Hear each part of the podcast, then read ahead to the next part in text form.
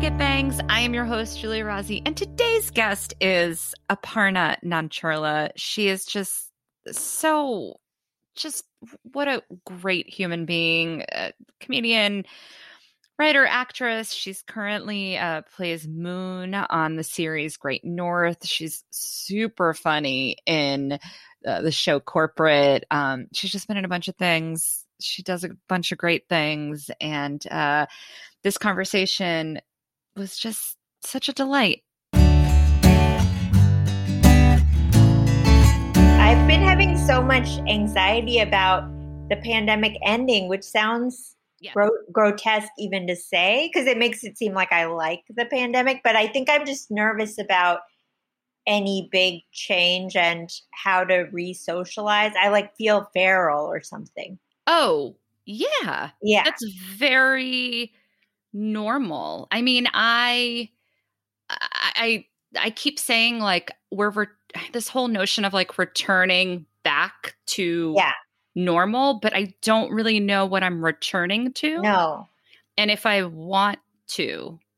Like if you haven't if you haven't changed in the past year, then there's no hope.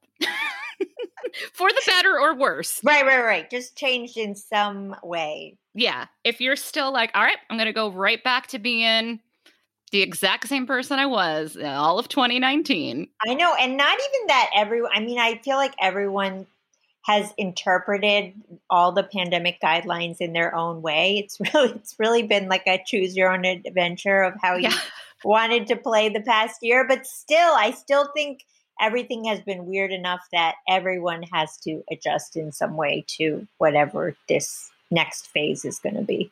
Yes. I, well, I think, I think something you and I have, I think we've both talked about it with each other, Yeah, but about I'm somebody who I want to be invited to parties. yes, I don't necessarily always want to go. right, right, right. I'm devastated when I don't get the invite. oh yeah, but the i and and i i mean the amount of jokes that i have made on and off stage about like oh i gotta like put on and i feel the same way about sh- everything especially anything at night it's like oh i gotta like I know. put on clothes and then talk to people and then what if i'm in one of those moods where i, I i'm thinking too much and all that stuff and and then to have it go away like you said Yeah. it's that was it was terrible but wonderful at the same time Right, for me right, right. and that is something that i'm like i, I think i want to i mean i would love to go to a party soon to see people but i'm still probably going to leave early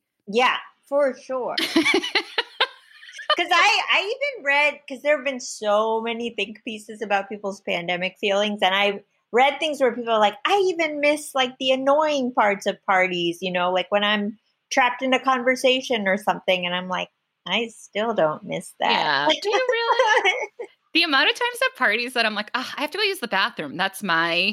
That's your Sometimes. I really do. So if anyone Yeah. listening, if I say I have to use the bathroom, I'm not always lying, but it is. I feel like it's the only way sometimes. The only way. yeah, to get away from something. If, you, I don't. if you're not a smoker, I'm always jealous of smokers because they're always like, I'm going to go get, have a cigarette. And that's totally understood as not rude.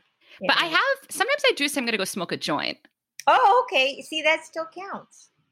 That's Yeah, still it's still it's still putting tox toxins in my lungs, maybe, in order to avoid human contact. well, it's still like polite in that you're like, I don't want to get like smoke all over you guys if you if you're not into that. Yeah. Yeah, Ah, I can't be like, I'm gonna go. I need to go stand quietly outside yeah. for a Well, minute. I think that I, and I'm curious if you feel this way at all, but I feel like I first, one of the attractive things about comedy when I was in my 20s, Mhm, mhm. uh, and and at times in my life when I was, you know, single or or not in a in a you know not into my partner or Yeah. whatever, wherever my head was, Right. I was actually very attracted to the social aspect of Yeah. comedy. That was almost one of the things that kept me going in it. Yes. And as I've gotten older, it's become unfortunately my one of my least favorite. Like I love know. I love meeting people and I love having one-on-one conversations. Like the amount of beautiful moments I've had with people backstage or after Yeah. or whatever, incredible. But the putting yourself out there. Right. it's so much energy. I don't know, maybe that energy is like there in your 20s or you know whenever your first few years that you start and then it just you run out and then you're yeah. like i can't i can't keep doing this forever but do you ever do you ever wonder about those people who are like older like maybe and they're still doing seems like they're still doing the hangout circuit and you're like how I mean, I guess people have different personalities. I yeah. also don't drink like I used to. Like mm. I'll I'll be like, "Ooh, I think I'm like I'm now a person that goes, "Ooh, I think I think I'm going to have wine tonight." you know, like, "Ooh, me," you know? Whereas in my 20s, I was literally like, "There's a half drink drink on the bar. I guess I'll take it. Are there drugs in it? Who cares?" You know, right, like right, I, right. I was a, you know, a it was a socially acceptable mess yeah, I think your 20s is a lot about just like, I really want people to just include me and like, do I have what it takes to be included? And then maybe your 30s and 40s are more just like, okay, I've kind of showed you guys who I am. Are you gonna occasionally invite me to your parties that I yes. may or may not show up to? Gosh, and I'm so embarrassed to say this, but well, I guess it depends what headspace I'm in, but I still have some of those like they're definitely yeah. less as I get older, but I still struggle with being included. Mm-hmm. And then also the flip side of that, because I know that being included is such like I guess a wound for me. Yeah. I then tend to include too many people in a lot of things that I do Oh. Like every time the plan has been to have a small gathering, mm-hmm. I then start last minute texting. Like when I got married the first time. Yeah. I started inviting people like last minute being like, I don't know, I guess if you want to like pop by, like oh, to the like, wedding. Yeah. I I mean to, I just uh like my my then husband was like, What are you do- you can't there's like I'm like, "Oh, I don't know, it's just I feel bad if they don't like I always like feel bad if somebody cuz I know that feeling of like your friends being like, "Hey, are you going to go to so and so's?" and you're like, yeah. "What's why what's happening at so and so's?" And then there's all these photos of it later. And again, oh, no. do I even want to leave the house? Not always. No. But those photos, how dare you have fun without me? Dare you. So because I know how bad it feels. And maybe it's this doesn't matter to a lot of people. Some people don't give a right. shit about this at all. Right. But then I end up my small birthday dinner of four people. Yes. Suddenly turns into a bar party with oh. people I've oh. spoken to once. And I'm like, that is something that I am curious to see if this year off. Yeah. I hope that that has changed for me because it that also doesn't feel good. Well, I don't think you're alone in that because I feel like every other comedian birthday party is just so many people that you're like, how, who, like, I don't even think I know some of these people, like, even their faces. Not, I mean, I don't even, I'm terrible with remembering everyone's names, but like, eh, you know how people would do those joint birthday parties where it was, oh, like, I did a lot. Yeah. You're really just trying to minimize any chance of people being like, well, they don't know a lot of people. Yeah. I mean, I, I am curious to know if anyone's listening who's not a comic. I do wonder if this happens in other worlds because I do think, fortunately, unfortunately, our job, uh, the boundaries are very blurred about who is a friend yeah. who is a coworker because I don't know. Again, I have no idea, but I have no idea if somebody who works at like a law firm Yes. I don't know if they feel the same pressure to include all the other lawyers. Some of that does feel human, like just like yeah. a basic human quality of like who's in the social group? Am I respecting the hierarchy? Do I know my place in it? But I think you're right in that comedians are probably hypersensitive to those things and and always like overanalyzing them in a way that's probably self-destructive. Yeah. And then again, you have the whole the word friend. Oh God, it's so well. Even with just the internet, it's become such a weird morph morphing term. What does that even? Does I mean, mean, I guess we're all friends. I guess so. I'm so bad at gauging like relationships beyond like close inner circle, like everything between that and like stranger, I'm like, I don't know what's going on. Yeah, the word because I say sometimes I say acquaintance. Yeah. But that but then that doesn't always feel right. Right. Because then there's like, well, you're a friend. Mm-hmm. We're not in each other's inner circle. No. But I love talking to you. Yeah. So what does that make us? I guess just friends. Right. But it but the word has been ruined. it because has. there's people online that probably are like, "Well, I'm also Aparna's friend." It's like, Right. no, you are an avatar of a bird, and I have no idea who you are. I got a lot of those friends. Yeah, but- avatars. But if any of those birds want to rate and review this podcast, right. You are I love them. yeah. Yeah. You are so welcome. I just was thinking about the party thing and I was like, I think my feeling on inclusion is I want to be included, but then I don't want to have the responsibilities of being included. Yes. Like needing to show up, needing to like I'm terrible at saying goodbye when I leave. I'm like, they're not going to care if I say goodbye. The goodbyes are the hardest. We'll be right back after a quick break. I also grew up with parents who like we would go to a lot of parties, uh, my sister and I, of like you know family friends or just their coworkers, and they would take the longest time to leave. Like basically like a South Asian goodbye is like we say we're leaving, and then an hour later we're actually leaving. I was uh well, my husband, I used to try to do a joke about this on stage. Yeah, Maybe I'll try to maybe I'll try to bring it back if I ever return to the stage. Who knows? And um who am I anymore? Do you know? um no, but I uh he I've I was always somebody who went around and did all the goodbyes as well. Mm, And then in the last few years I've really started to try to adapt the Irish goodbye yes, because it's just easier, right? yeah, yeah, And I also am not in a place anymore to just to succumb to um come on, stay.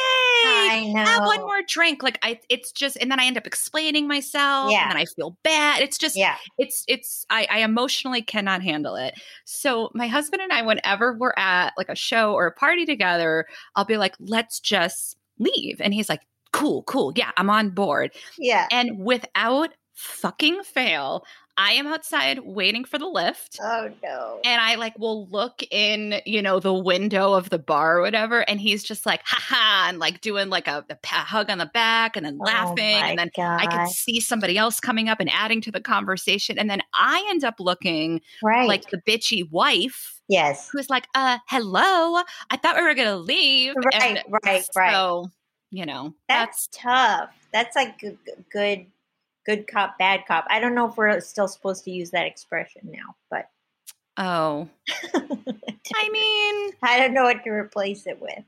I think we all understand what you meant.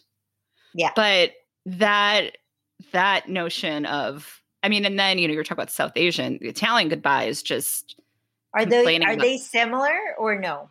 Are they dragged out? They're dragged out and then I feel like there's a lot of complaining, you know, like Oh, like they'll be like, Goodbye, by the way, the lasagna, not so Oh, good, you know. no. It's a lot of like shit talking about the party, and I'm like, Can you save this for Oh. tomorrow? oh, got it. Wow, that's fascinating. Because I feel like Sa- South Asians are almost the opposite. Like they'll go out of their way, and of course these are huge generalizations, but they'll like Yes. go out of their way to be like overly cloying about ha- what a good time they had, how nice your house is, how good the food was, Mm. and then I think they will shit talk later with their friends. Yeah, I think again overgeneralization. I, I I tend to make generalizations about Italians, immigrants, and then oftentimes someone will be like, "That sounds like it might just be your family," and I'm like, "No, don't blame my family's personality. It's their ethnicity. That's why they're assholes. Um, uh, lovely assholes, but no, they will be very yes, very nice to the face, Yeah, but I mean, shit, shit, shit, shit talking." Yeah. I mean, maybe again, maybe that's just people. Yeah, I guess so. If any of my relatives are listening, they're not, but they're going to be like, "What? Well, ma, what did she say?" No, um, I can do the accent. Yeah, you're allowed to do the accent. Italian accent seems to be the only one. People That- don't give you shit about the Italian accent. They're like, that's not offensive. That's No. just how Italians are. That is, they're always holding a bowl of pasta. and they're always uh, a talking like this. Yeah. Uh, Oh which- boy. yeah, it's kind of true. Uh, your parents are immigrants, right? Both of them? Mhm, mhm. Yeah. And you're, Yeah. but you were born here. I was born here. My sister was born in India, so I'm like the the only one. That's, Oh, I didn't know that. Mhm. That's an interesting. di- How old, much older is your sister? Just two years. Okay. Oh, that's an interesting. I wonder if that's a because my sister and I are both were born here, hmm and I'm curious if that has any like. Well, I guess if she was two when she left, though, she probably doesn't. Yeah, it was kind of it was kind of all cloudy because even after I was born, like my mom was my mom is like I don't know how she did this, but she was like finishing med school and like having children at the same time. And I, she I no. she was finishing med school in India, so it was a lot of like us. Like I was born and then I went to India with her for 6 months so she could like finish a thing and like my grandparents took care of my sister and I and then I came back here. So it was kind of I mean it was only by chance that I was born here. I could have easily been born there.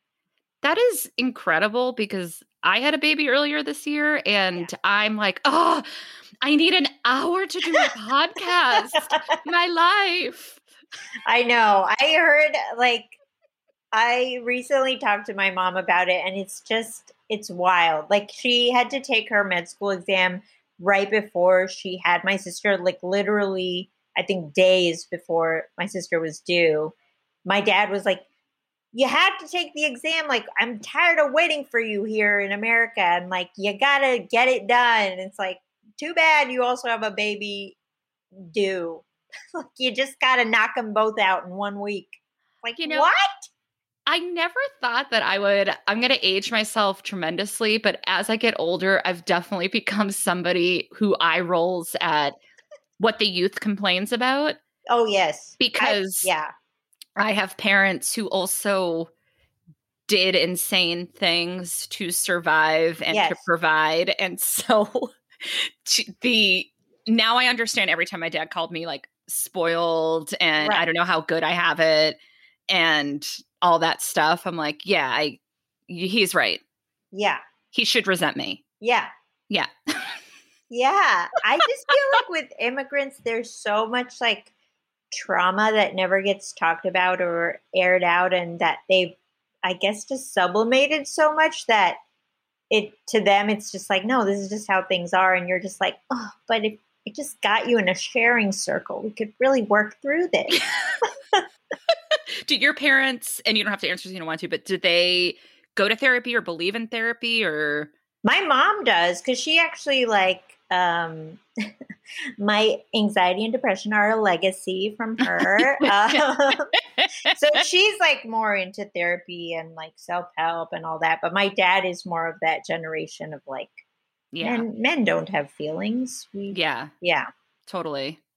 Same. yeah. My well, no, my mom, I mean neither of them go, but my mom very adorably just got it. She got an I keep saying she just got an iPad, but she she got it like probably 5 years ago and I have to say for this just this morning uh, Yeah. I was on FaceTime with her and she was very excited to show me how she figured out she now uses like digital coupons Whoa, and she's 78. that's incredible. Yeah, and like I keep I I she doesn't, you know, who's going to tell I'm keeping like I'm so proud of you for learning technology, but it's really cute because on her iPad uh over this last year every now and then she goes hey Giulia you know i was uh, watching this uh, youtube video about uh, this uh this uh, guy talk about uh, anxiety. Whoa. Ma, I was a list and like she's like watching all these sort of Oh wellness you know things about mental health and how to relax and it's it's really inspiring and beautiful to see because it really proves that like it's never too late to learn Yeah. um, because my sister's a therapist yeah. and she sometimes comes on the show and it's just such a jump because when she you know announced back when she was in college that she was going to study psychology become a therapist Yeah. I mean, my dad, because my family, we all just make fun of each other. And I think Right. he was very uncomfortable with the notion of her researching Mm. what's wrong with us. And he was like, Oh, therapist, why? Because you're crazy and you got to figure out how to not be so crazy. And we all like laughed at her. Oh no.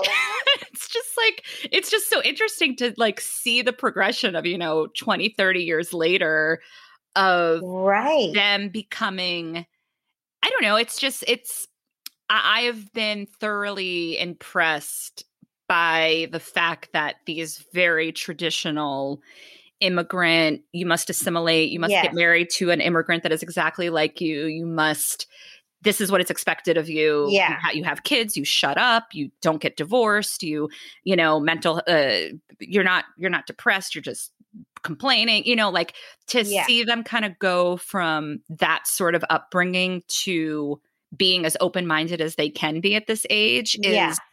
i it like it it opens my heart so much I know. I I'm always curious now with like kids who are immigrants now, like are their parents the same level of assimilationist as ours were? oh i don't know that's Yeah. a really interesting question because there is more resources for them Yeah, I mean obviously depending on their situation, like it probably varies greatly, but I think it's still a thing, though. I would be Mhm. curious. I mean, I would love to talk to somebody who is the child of immigrants in their 20s. Yeah, well, even just seeing some of these younger comics coming up who who are also children of immigrants, I'm like, Yeah. well, they like they in their comedy just seem a lot like comedy itself has evolved so much from Yeah. I I started of like how much can I bring like my culture into my act without being seen as like hacky or something? Like I feel like that has shifted, so I'm like that was definitely different when I was younger. Do you think it's shifted in that you can talk about it more or you can talk you shouldn't Mhm. talk about it? You can like you can talk about it more without being pigeonholed into this like oh you're an ethnic comedian Isn't that sad? it's so sad It it uh, you know, I I mean this is this isn't even what we were going to chat about. Oh, well, who cares what we're going to chat about? It's great. Um I'm loving this because I I, first of all, I have a very strong belief that anyone who has immigrant parents, no matter where they're from, is bonded because it is Yeah. a. It, I think I think it's called third culture kids. Have you ever heard that term? yes i believe i have yeah And and I believe that's the term, and I hope I'm defining it correctly. But it basically means like so you don't. Okay, so as as a third culture kid, I am American, Mhm. but I don't totally feel American right because I was raised in a household that was very strongly Italian culture. yeah But yeah. if I were to live in Italy, I also wouldn't fully feel Italian Uh, right because I was raised in America. So I'm sort of this third culture yeah yeah that exists nowhere. right right right Um, and I think it's really interesting because I think that like all kids of immigrants end up feeling a lot of that again, no matter where their parents are from. But in in response to your question, I mean, I, or you didn't ask me a question. I'm the interviewer, but whatever. uh, I struggled tremendously with that because when I first started comedy, it was a lot of stories about my family, and I would do my mom's Mhm, voice, and Mhm, mhm. it I it did become a little bit of a, a shtick because in in that time, uh, I was like booked on like the Italian show, right right and I didn't hate it, but I was I very much didn't want to just be pigeonholed as that. And then I think I went the opposite direction because I had somebody in comedy who uh I will tell you off pod who it is, but is sort of a you know, gatekeeper yeah yeah um, say in not so many words the impressions of your mom are getting old. So basically, I had gone from talking a lot about being Italian, yeah not talking about being Italian, people coming up to me and being like, Oh, you never tell stories about your mom. That was one of my favorite things. So then I sort of started to try to Oh. fuse. The two I tried to, yeah. And when I started doing that and I felt pretty good about it, I was like, okay, this isn't my whole personality, but it's part of my Right. story. right And then I had this gatekeeper say that to me. It Oh. devastated me. yeah how could it not because you're like this is my life and they're like "Hmm, it's getting old Yeah, and the accent, I can't not tell a story about her without doing the accent because she sounds like that. Yeah. I mean, I think there's with South Asian comedians in particular, there's like a whole, I don't know, there's like a whole mentality around whether to do the accent or not of like your parents. Because uh, I think because the South Asian accent is particularly one that is made fun of a lot, sometimes Yeah. it feels like if you're doing your parents' accents, you're kind of being like, haha, look at how stupid they sound. Yeah, and then I get I mean I guess with a, Italian is sometimes I'm like, "Wait, but I my parents actually sound my mom actually sounds like that. Right. I want to, you know, like I want to do it. I'm not doing an impression of a waiter. right. You know, I don't it's it's tricky. Yeah. It's tricky too, I think, because people are, I think, get caught in that thing of like, why are people laughing? Like, are they laughing at me or are they laughing with me? Yeah. Yeah. It is a it is a tough one.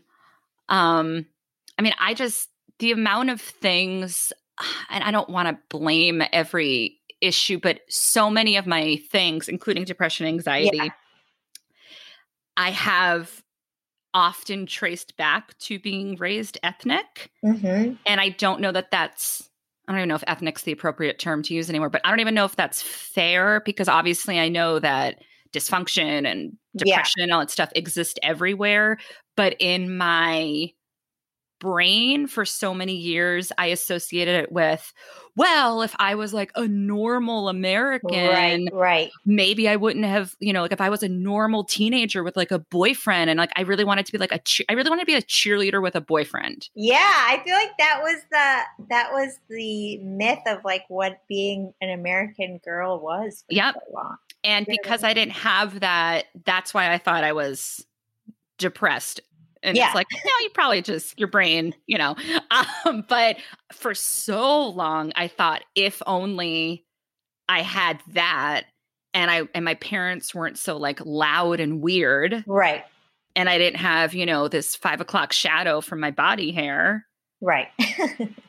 maybe I'd be happier. Right. And I think I think you're right. Like any adolescent, obviously there's you're gonna find some source of angst or pain. But I do think I do think it's fair to say that children of immigrants have a particularly interesting like little Venn diagram of what they're struggling with. Yeah, it is. Um, did you grow up speaking a different language?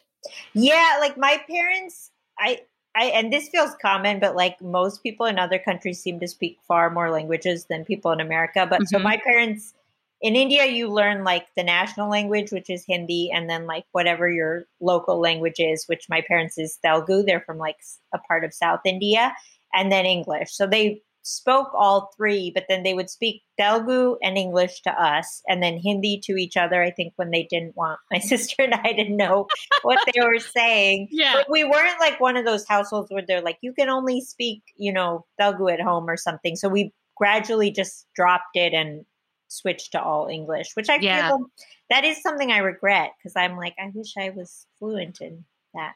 Can you? You can't speak it anymore? No, like barely, barely can speak it, and then but can still understand it better than I can speak it. Yeah, Yeah, yeah. We grew up speaking. I guess I'd call it a Tanglish. mm. There's like a lot of weird words. Well, so I mean, there's Italian and then there's Yeah. dialects. There's not. Yeah. I don't think it's quite. It's not like India, but there's definitely Yeah. like a few words here and there Right, that are different in different regions.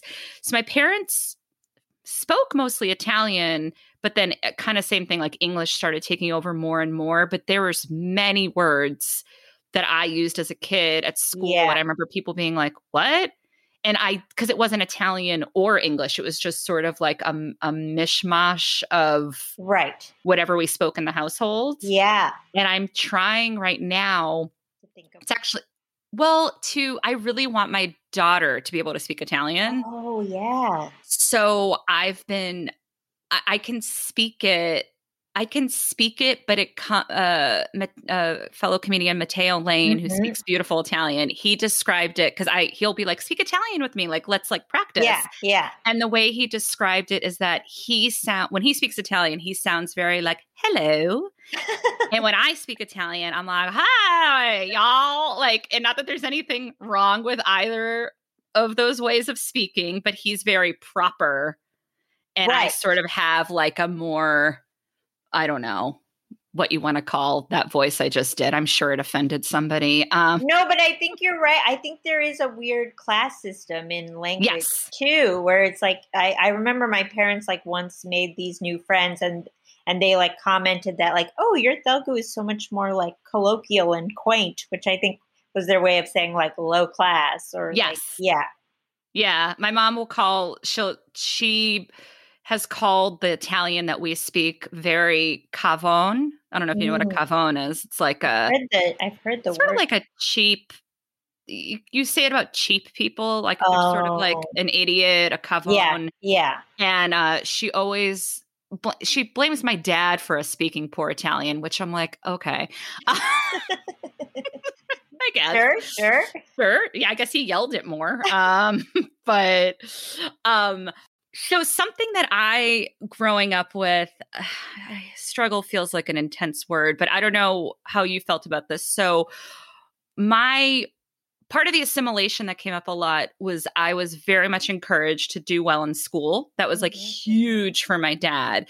But for me, because I was a girl, yeah there was also this kind of a side I felt like where it was like, do, be good in school, be a lawyer, be a doctor, be smart. Like, show, I, like they wanted me to like show people that I was like successful, but I could also just marry well and be a mom. Huh. And so I, and, and I don't know if they necessarily said that, but maybe it was because that was the example. My mom was a stay at home mom. Yeah. Yeah. And it's very, I think, acceptable, if not expected, of their generation and their ethnicity that, like, once you have a kid, right. the the woman takes care of the kid and, and the the man, assuming you're in a heterosexual relationship, yes it was it was definitely implied so it was very confusing to me because i didn't know if i should work hard to be successful. Yeah. But then i also was like very obsessed with having a boyfriend. Mm, mm-hmm. and so i felt very split so i'm curious if either of those are familiar to you. Yeah, I mean, I think I also felt very boxed into that do well in school, do these things, don't make too many big waves, like kind of just, you know, do well, but then don't draw too much attention to yourself with the doing well. But then, look where we both ended up. I know, truly, truly failed on several counts. Yeah. But um, but I also like wanted the boyfriend and wanted the you know the cool high school or middle school social life. But I think I was also just a really sheltered kid. Like mm. I didn't, you know, have a bunch of friends that I hung out with. Like we, I think outside of school, there was very much like an active home life where there just wasn't we weren't allowed to like go to sleepovers or like dates. Me neither. Yeah, I don't know what the sleepover thing. I've talked to several children of immigrants who they can't do the sleepovers. We well, don't was, know what's going on in that house. Yep. You have yeah. your own bed. We paid for a bed. Yeah. Yeah. There was a lot of like, I mean, they eventually let me have right. do, do it a few times because mm-hmm. I begged and I was like, yes. I'm the only one at school who's a weirdo. Yeah. Yeah. But they didn't understand sleepovers. I don't think they fully understand trick or treating. and they hated it when I remember in third or fifth grade, like we're going like there was like a, a week long camp thing, like ecology mm-hmm. camp. Yeah, they yeah. hated yeah, that idea. My mom yeah. hated that idea of me leaving for a week. She literally chased the bus crying goodbye when I was oh driving God. away as if I was going to war. And we had but we we did like a fundraiser where we sold wrapping paper. Yeah. To raise money for the trip. I remember that fundraiser. And yeah. my parents were mortified that I had to go door to door because they were like, it makes us look like we have no money. I know. yeah, my parents were not into these school fundraising events. Yeah, the sleepovers is hilarious. Yeah, I've heard that frequently. They're like, I mean, I think the more dark undertone is like you could get molested by these people. You know, we don't. Oh. Well, I don't. My parents never said that, but I've heard that from a friend. Like they were like, we don't know these adults. That makes sense. Yeah. Wow. And so when you got to college, like, did you? So what did you study in college? Like, did you end up going the path of your? Because is your dad uh, a medical professional as well? Yeah. Both my parents are doctors, so Okay. All right. So did you think you were going to follow that path, or what happened to you then? No, I was pretty openly like, I want to be a writer or like, I want to do something creative. I think earlier, maybe when I was a kid, I was all over the place. I was like, I want to be a firefighter. I want to be a veterinarian, you know, like the same laundry list of a lot of kids. But by the time I was in high school, I think I was like, oh, I think I like this comedy thing, but I had no idea what the entry point was to even follow that path. So in college, I ended up majoring in psychology, which is kind of funny because it is adjacent to comedy in that we're Sociology. dissecting the human condition. But Yep. my dad, as like you know an anti feelings person, he would he would always kind of give me shit, like the way your sister got shit, where he was like, "Oh, that's like a quack science, like that's not real." Has he, soft, like has he softened up? He's softened up over the years, but I think he's Yeah. still like, "You guys and your feelings Yeah. go wild." Yeah. Can't you just work 20 jobs Yeah, and not yeah. deal with them? I'm like, honestly, I wish. Sometimes. I do wish I can put all the things back in Pandora's box. Yeah. Same. So, okay. So, yeah, you're in. And then, but I know that you had like a switch happen, right? In college? Yeah. So my big thing in college that happened that kind of like put me on a weirdly more direct path to comedy was that I was struggling with like an eating disorder. I guess my sophomore year, and I things were like not going well once that started because I just kind of checked out of school and was just like not happy. I mean, the eating disorder later turned out to be kind of just a coping mechanism of for depression.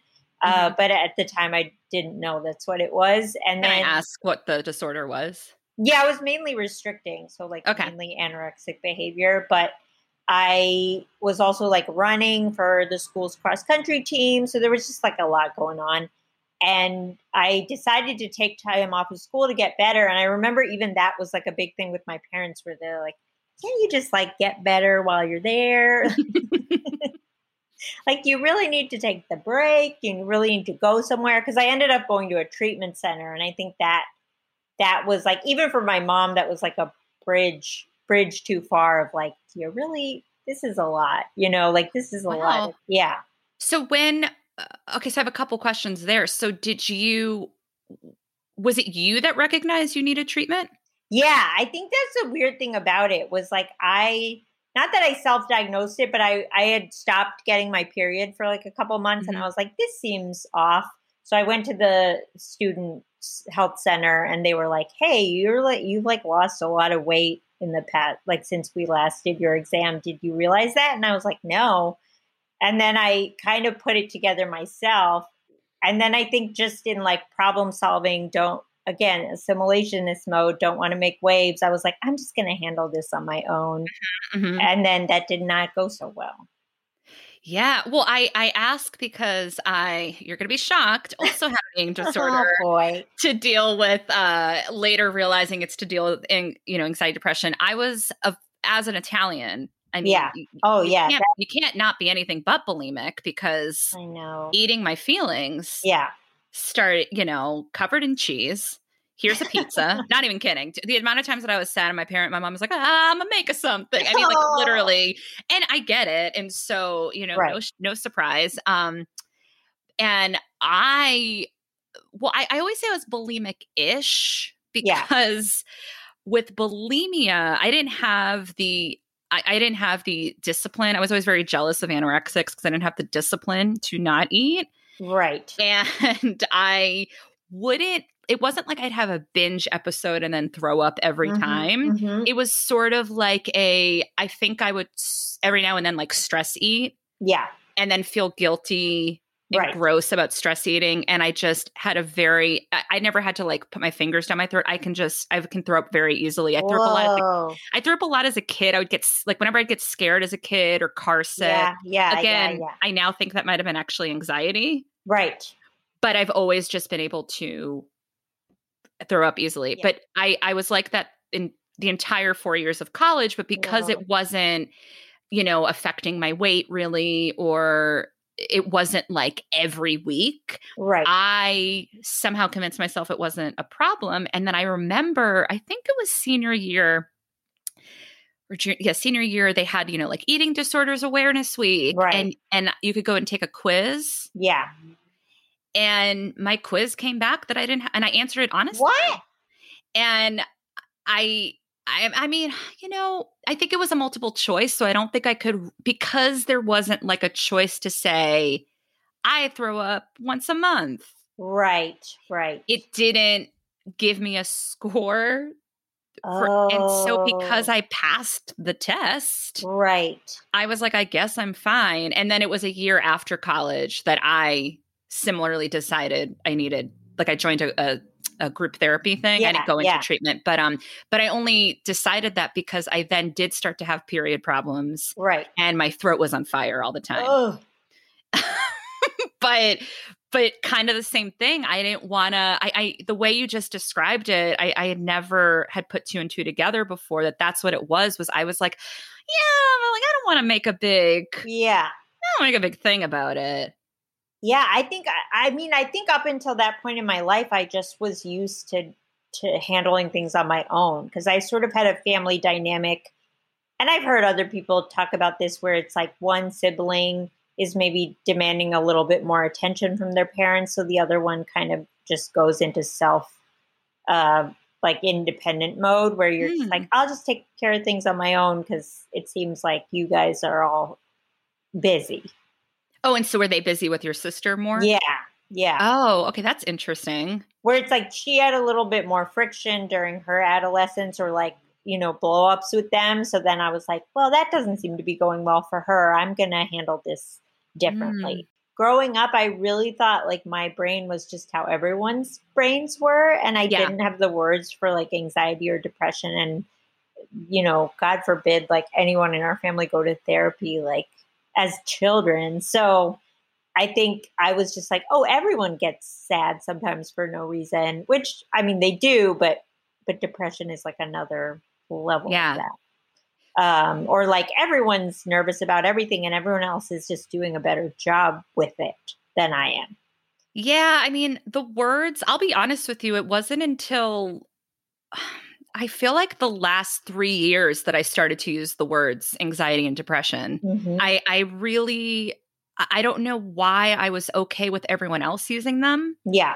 I felt like I'm making a big. I mean, on this is up into, and I know I I, I pride myself on on being well educated in this stuff and being Right. passionate toward others about it. Uh, but I I just was like, yeah, but like I think I'm making a big deal out. of it. Like, am I real? And then it wasn't Right. until because I always saw therapists, and then I finally saw a psychiatrist. Yeah. Um, I guess I guess it was only it was almost three years ago, and and there was something in my brain where I was like, well, if a if a legit doctor Yeah. diagnosed, and she was like, yeah, clearly, like uh, she was almost like, yeah, obviously, and I was like, I don't know, like sometimes like I'm not gonna kill myself, Right, like right, think right. about it. And she was like, Right.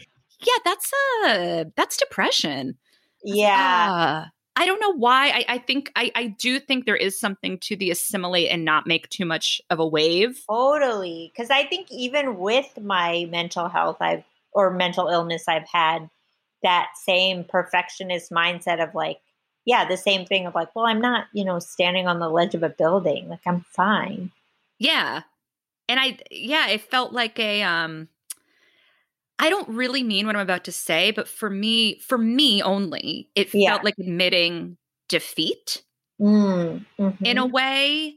And there's something so I don't know, like when you when you've when you're used to being I hate to say miserable because I like to have fun, I Yeah. laugh, I I'm I'm funny.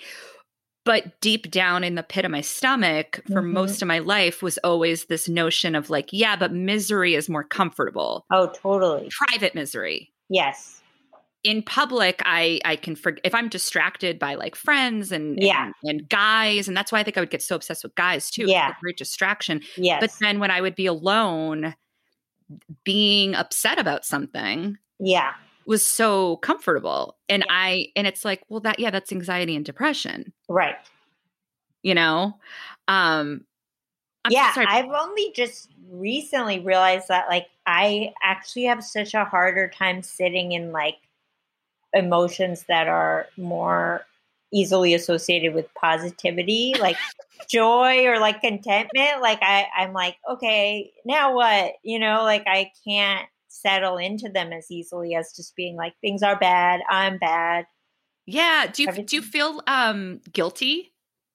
I think there's guilt, and I think there's also like you're obviously not thinking of something that you're that is going to catch you unprepared.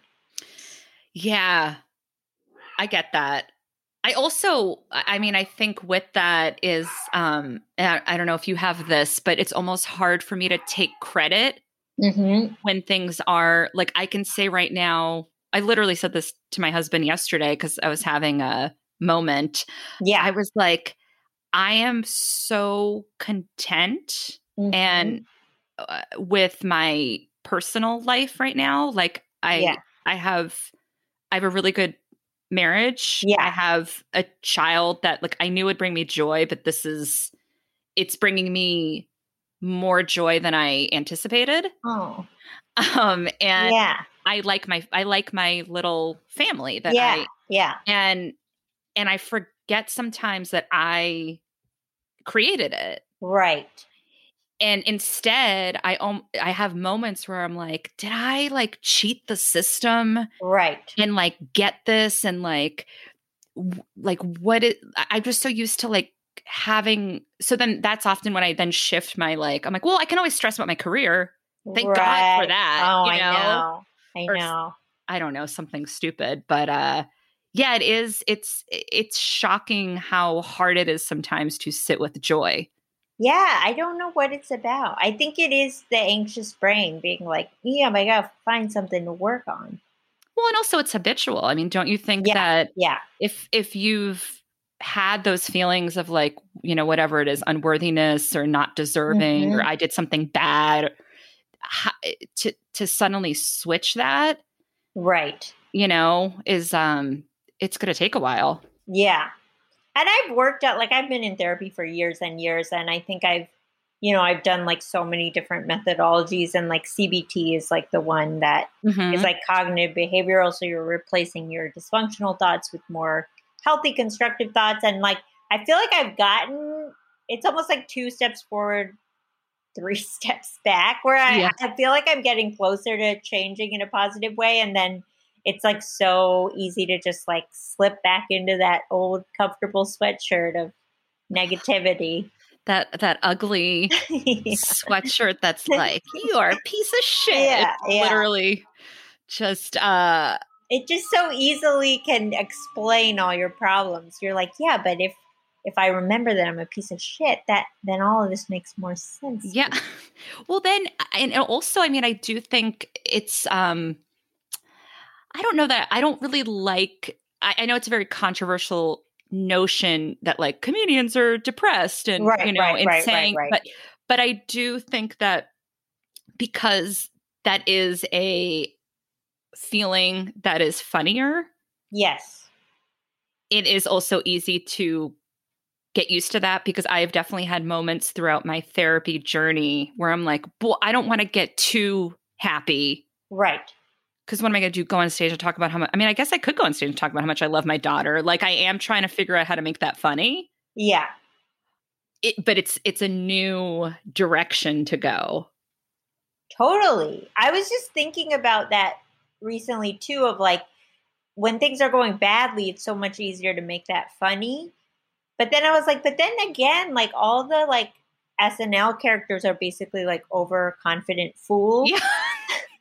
So so maybe you have to like if you are going to be like things are going well, you just have to do it in such a way that people are like, "What a stupid person." Yeah, I kind of want to be. I wish I was stupider. I know. So when you when you left, co- so when did you leave college? You left. Yeah, so my sophomore year, I took off. I guess I left after the first semester Mm-hmm. and like went well went to this treatment center and then went home and that was like where i was first diagnosed with depression and i went on meds and i think like a lot of people like when you first first go on meds you're suddenly like wait i can like experience the world in this frequency like Mhm. how is that even possible uh, I feel like there was like another level to this video game that no one told me about yeah. and so uh and so that was actually what gave me i think the courage to try comedy because i think i just was like so jazzed on like possibilities and i don't know if otherwise i would have had the courage to like try something that was really pretty far outside my comfort zone And so that was a big switch for you then, right? To, Mhm. so yeah the treatment center and then so have you have you stayed on meds the whole time since? i think i maybe tried to go off two or three times when i felt like it was in a more stable period of my life but i've just never been able to make it work It's trick. I mean, I I've I have let's see. The first time I really started taking them was 10 years ago. And I want to say that I went off and on yeah maybe I mean, it's such a blur anywhere from 8 to 12 times. Wow. I just kept cuz this cuz I'm on, I'm like on a very low dose Yeah. of Zoloft hmm and I get I would just have these moments where I'm like, "Well, I'm doing good. I guess I'm cured." Yes. And then I would wean off, and then I'd be like, I'm going to do CBD, and like I'd like Yeah, have this whole plan, and it would work for a while, Yeah. and then the tiniest thing would throw me back, and and again, it kind of was it, it was that same thing as around the time when I finally accepted like a diagnosis. That's when I also Yeah. finally fully committed because yes. that same psychiatrist was like, "Can you promise me you'll stay on it for a year?" yeah. And then you can decide after a year because i never stayed a full i think the longest i ever was on was like five months six months Yeah. and i was like okay and that was two and a half years ago i think and i'm like yeah i don't think i'm ever gonna i don't think i'm ever gonna stop Yeah. I've noticed a lot of people I know who like don't like them as much or just feel more iffy about them because I think I've always accepted them just whole hog because I'm like they changed my life. They made everything Yeah. better. But uh the people I know who have more reservations around them are either people have seen other people just go through far worse experiences on them or they were exposed to them like they were like over medicated earlier in life or like had a bad Yeah. experience with like bad mental health professionals, which unfortunately there are a lot of. And so they've been kind of turned off of them forever, which I totally get. Yeah i mean i respect anyone's i've talked about meds a couple times on the show and just in general and like i never want to make it sound like i don't work for big pharma Right. um i I would do. Yeah.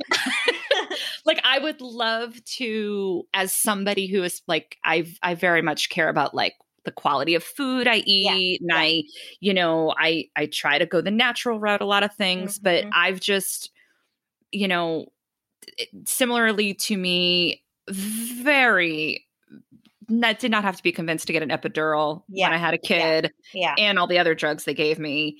There's just certain things where like I'm like I do as much as I can. I don't even want to say natural. I think that's actually a shitty mentality. The more I think about it, people are like, oh, meds aren't natural, but they they Yeah, they are to some degree. I mean, I don't think they're natural in the way of like you can find Zoloft in the wild, but but I, but I think you're right in that they're operating on things in your brain that are already there and have yeah. Yeah. It is so funny though because in talking about you know our families and mental health, it, it's you know their reaction to my sister studying psychology and i don't know i was raised so much uh and i, I don't know if this is part of your family too but that Mhm. like everything is a secret. Yeah keep it private i think that was also the resistance to Yes. therapy is like Yes. why do you have to like when i first started going to therapy i remember my mom being my mom and dad being like well what are you telling them about us right now they're totally cool with it. But it is so ironic that my sister became a therapist, worst nightmare. Right. And then I took it the next level and was like, oh, I'm not going to talk about you guys privately. Yeah. I'm going to talk about this shit on stage, on podcasts. I'm going to write about it, you know? Oh but God. I do feel like I've always very much felt this way about children, especially those of immigrant parents. Like, it, I do feel like it is my, they came to this country, they gave me all these tools and opportunities mm-hmm. to help them expand their minds as well. Totally. You know? Yeah, I mean, I feel like my parents have just changed so much from when I was a kid, and they're just like so much more mellow. And I mean, obviously, just raising two children and like working full time is a lot for anyone, but I do think I feel like you do in that they they have just evolved so much in the time they've lived in this yeah. country. Yeah, I, I sort of think of it as like you know the bird they kept me in this nest because I was like very overprotective. And then they like yeah. let me fly a little bit. Yeah. Yeah. And like anytime they've ever gotten mad about me being like wild, quote unquote wild, because, you know, right. I have a nose ring and I'm right. divorced and whatever. Yeah. Um, yeah. I'm always like, well, this is like kind of your fault because right. you somehow raised me to like, I guess, break the mold or pattern or whatever. Yeah. And then it's so cute because like every time they've ever gotten mad at me about doing something, you know, very unculturally whatever. Yes. yes. Then like later on they're always like, "So wait, like how exactly did you So you just went ahead and did what you wanted? What's that right. like?" Yeah. You know? We want we want to try that. Yeah. Maybe my parent, my parents from my last podcast. Maybe they'll come on. I know you should have them on for. Yeah, my mom will talk about coupons. Um, Aparna, this was so. Fantastic. I know. I feel like I. I feel like I processed a lot just in talking. Really, I do too. Actually, yeah. Um, this was fantastic. I know. Thanks you, for having me. Thank you for coming on. Do you have anything you want to share with anyone listening? Uh, like promote whatever promote um if you oh well before that i'm so sorry i almost forgot most important part of my podcast yeah, i ask yeah. every guest at the end yes uh, should i get bangs Ooh. how many times have you had bangs in your life great question you know i had them uh, in the 90s okay you know the ones you spray up high mm-hmm, right you know mm-hmm. and then i've had them a couple times as an adult, both side swept and flat down. Okay. Um, but it's been a while. All right. So I think, you know, if they're a cyclical thing for you, I would I would see how you're feeling. I wouldn't do anything as the pandemic is ending because that feels like we're all feeling it out and maybe maybe it's not the time to just do something where you're like, I don't know if I feel safe, you know? Yeah. Mm-hmm. But once you're feeling a little more settled into post pandemic life, I would, I would, you know, hold hold a little. I, I'm sure there's a filter now where it's like what bangs app and just see how you feel about it. Have you had bangs? I've had. I can only think of one time I had them, like maybe in elementary school, and I was okay with them, but I think they did feel like a lot of upkeep for me, so I didn't have the so patience. Yeah, I'm a messy. I'm a messy bun gal. Yeah, me too. Yeah. I just well, cut I, all my hair off because I just couldn't deal with it. I mean, I thought about shaving my head this pandemic, and yeah. I'm really glad my husband stopped me. I do think that bangs for women, I, and I don't know if I've said this before, but uh, I know a lot of guys that went blonde this pandemic. Oh, interesting. Move. That's male bangs. Wow. I think. Blonde, like going blonde, like Eminem blonde? Yeah. Whoa. Yeah. That you feels more drastic than bangs to me.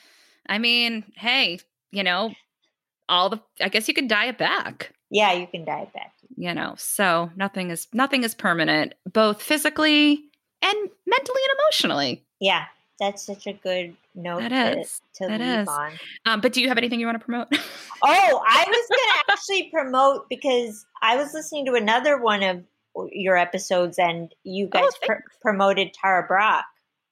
Who I love, but because she's already gotten some love, I'm gonna plug these uh, this weird meditation podcast. I shouldn't call it weird, but this little meditation podcast I found online called Mini Meditations with Chel Hamilton, and I cannot recommend them enough. They're Ooh. all they're all very short guided meditations because I've I've just needed the guided lately. I can't do it with my own thoughts. So she's just she's like a hypnotist and she just has all these different meditations. They're all very soothing. Like one is she's taking you to a waterfall. Oh, one nice. you're like in space you know they're just great.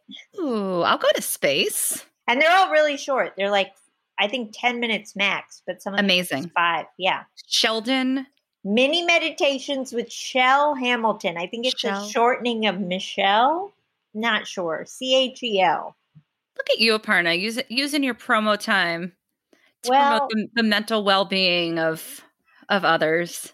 Gotta gotta throw it out there. Yeah, I mean, it's not like anyone's going to shows or anything right now. maybe by the time this comes out, they'll be. Yeah. Maybe we'll, maybe we'll be at a party. yeah. When oh wow. or maybe you and I won't be at the party. We won't be, but we we were invited to. Yes, we were invited. You'll always be invited to my parties. Thank you so much, Aparna. Thanks, Giulia. Bye. Bye. Aparna was so gracious in giving us that meditation tool as her uh, promo. I I love that she did that. Um, and so I'm going to keep this really short and just um, you know, if anyone's listening who might be struggling with an eating disorder and you want to know where to start as far as possibly getting some help, uh, National Eating disorders.org is a great resource. They they have a page literally called Where Do I Start um, with resources and and a lot of guidance. Um, I also want to remind people to please send in any questions, dilemmas, breakthroughs, anything uh, to should I get bangs pod at Gmail. My sister who's also a therapist, Elena. If you've been listening to the show, you've heard her before. We're going to do a special episode of just the two of us where we uh, respond to listeners' emails. Um, so please take advantage of her. She's she's so knowledgeable in her field, and uh, we won't say her name on air We'll keep that confidential. Uh, so that's should I get bangs pod at gmail. Thank you so much for listening. And if you enjoy the show, please rate and review it on iTunes or wherever you're enjoying this podcast.